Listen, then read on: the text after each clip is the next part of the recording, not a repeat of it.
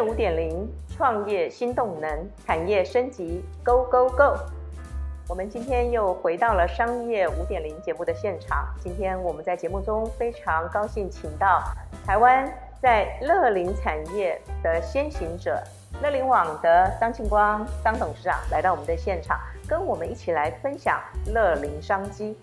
银发，每个人都会有银发的一天，但是如何好银发又要自在的生活，当个乐龄一族，这就是我们看到产业趋势发展，也希望能够带来社会的价值。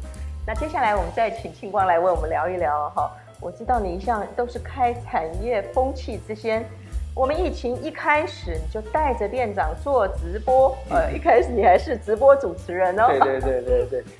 那个时候其实会这样子，是因为疫情刚开始的时候，尤其对老人家的冲击会比较大，所以有很多的年长者他就不愿意出门了，那我们来客数就少了非常多，所以我那时候就想到说，既然你不出门，那我们有没有机会把我的店开在你的手机里面？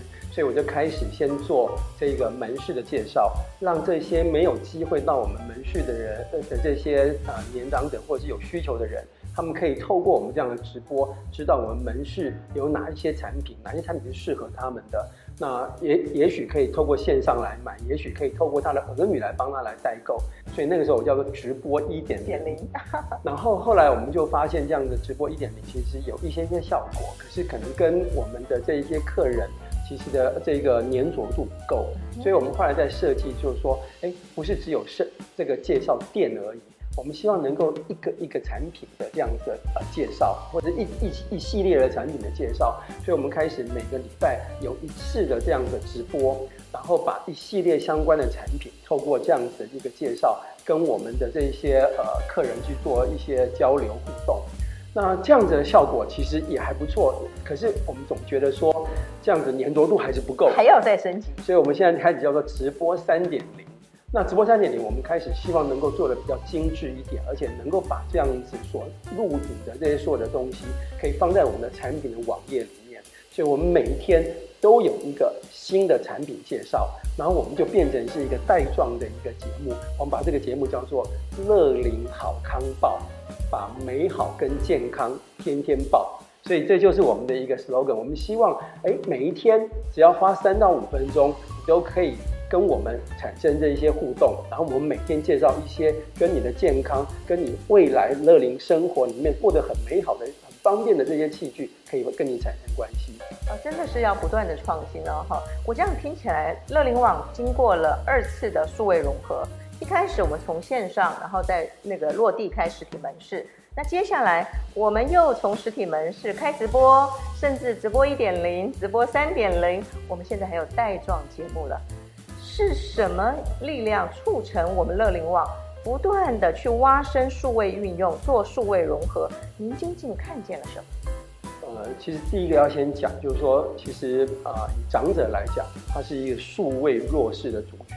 嗯哼，他不像我们年轻人，事实上说，呃，看了一个东西，然后很快的大家分享，大家暗赞，这一个东西其实会爆红。那所以，对于银发长者来讲，我们必须要不断的去跟他去做一些沟通，让他知道有这些东西。所以，对我们来讲，这些直播都是在于说，我们希望把这样的产品去教育这个市场，让更多的人能够知道这样的东西，然后透过不同的通路，他都可以跟我们来做接触到，不管是实体、线上，甚至是网络的这种直播，他都可以看到这些东西。所以从从刚开始的时候，就是希望说，透过我们这样的一个一个行为，让我们的这些东西能够更深入这些银发长者的东西。因为一个新的市场的确需要非常多的这种教育。那尤其大家很很容易的，就是想联想到银发的市场，想到都是长照的市场，他就会想到说啊，需要被照顾的老人家。可是对乐龄网来讲，我是一直希望说。嗯，当然长照非常重要，可是我总觉得说，我们应该把我们的 focus 往前提一点。我们讲现在讲这个叫做这个这个呃提早部署，就是超前部署。超前部署啊，我们不是应该要等到说我们需要被照顾了，然后才来才来引进这些产品。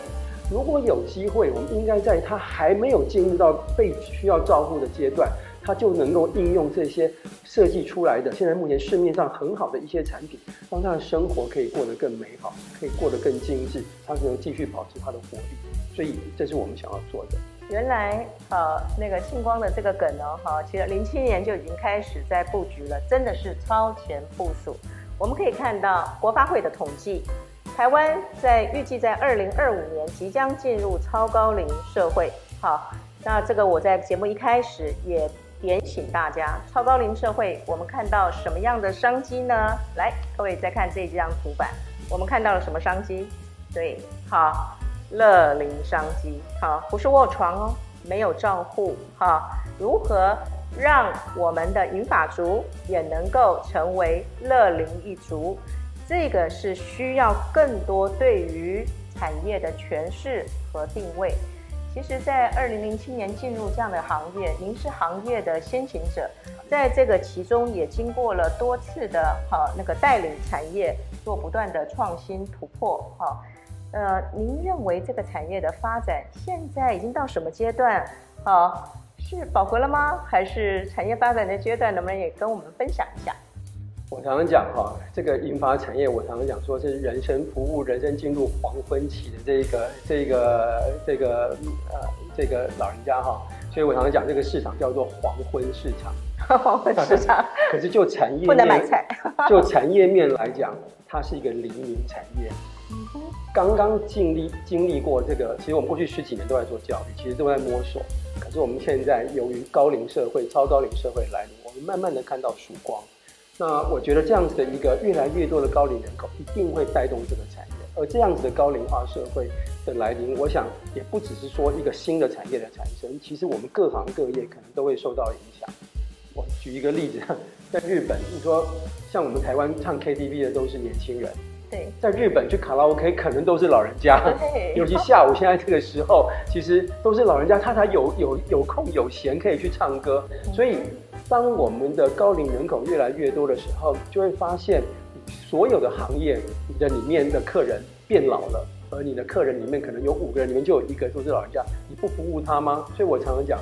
银发产业到最后，每一个产业都自然而然都都变成银发产业，你都需要为服务这一群长者做一些预先的准备。哇，所以其实会改变的不仅仅是我们会出现银发族的零售商店，未来各行各业，我也呃那个曾经听庆光跟我们分享。就是在婴幼儿商品店，在幼教市场，你看见的一切都可以回到老人身上。是哇，这个真的是一个全产业链的好结构性转变。对，应该这样讲，就是说，其实呃，老人家跟小孩，其实就是在在人人口的这个人生的两端。那婴儿用品为什么会需要婴儿用品？因为他的骨骼还没发展完全，头脑还不能发展完全，他营养还不够，所以需要这些产品。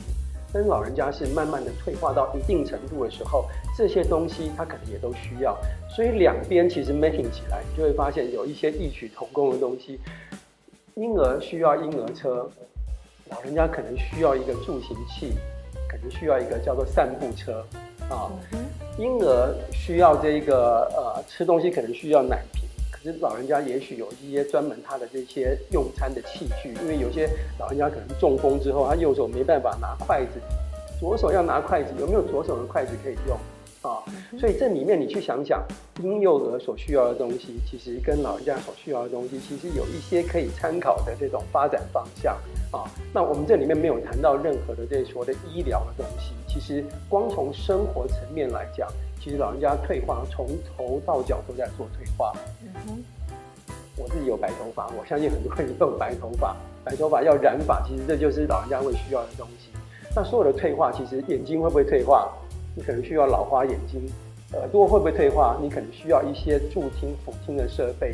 你可能牙齿会退化，我们一些让你比较容易咀嚼的这些食品。你的身体，你的肩膀会酸痛。你可能有一些泌尿系统的问题，你的膝盖不好，你的脚不好，你需不需要一双比较好穿的鞋子？这里面从头到到脚，其实都有相对应的产品出来。再来，你从早到晚，你早上，哎，我们年轻人可能动就下来下床了，而老人家可能需要一个电动床，让他可以慢慢的起身。他去上洗手间的可能需要特殊的这些呃，不管是盥洗的用用具，或者是梳洗这个这个马桶，可能他都需要一个增高垫，让他坐下去的时候比较能够方便坐下来。所以从早上起床到晚上睡觉之前，你要洗澡，我们还有卖那种可以开门的浴缸啊。所以从早到晚也有很多的这些产品，然后再来，其实我们过去卖的都是一些比较实体面的东西，tangible 的东西。其实慢慢的，其实老人家更需要是一些心灵上面的东西，所以我们也卖书。我们甚至希望可以媒合一些朋友来做一些交友的服务，甚至我们有跟服那个出版社合作，帮老人家去写回忆录。我想这里面其实有很多的商机等待在那边。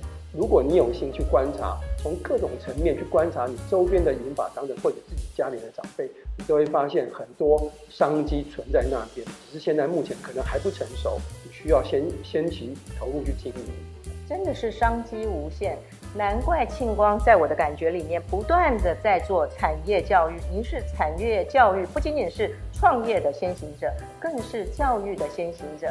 我曾经听过全联的谢建南跟我聊天，他跟我分享，好。当我们教会老人家好比较高龄的消费者用 P 叉 Pay 的时候，哎，这一群消费者就永远跟着我。对。那我们现在庆光也是在做类似的事情，所以你可以看到他不断的在透过教育培养更多的好那个这个消费者，而且从过去的子女购买进一步要变成好乐龄族自己来购买。这个倒是真的。我们在过去一年之间，我们就发现，我们七十岁以上的这个年长者，他在网络上面购物成长了两百多 percent。哇！也就是他以前他他不晓得有这个东西，然后他也不知道怎么样去购物。其实因为疫情的关系，他没有办法出门。逼着他必须要用这个远距的方式，不管是远距医疗，或者是跟他的儿女去做沟通，他开始要用电脑。三 C 用品一旦用之后，他也发现，哎，我也可以在上面购物，所以这个成长其实是非常惊人的。哎，那你未来啊，哈，线上线下一比一，相信很快就会实现了。是，希望。我们知道庆光今天也带了非常多乐林的商品来跟我们分享。那我们就请庆光来帮我们分享一下。哇，我看到有好可爱的哈，好像宠物一样。是，这个是乐龄的商品吗？这个我们叫电子宠物猫哈。各位有没有听到？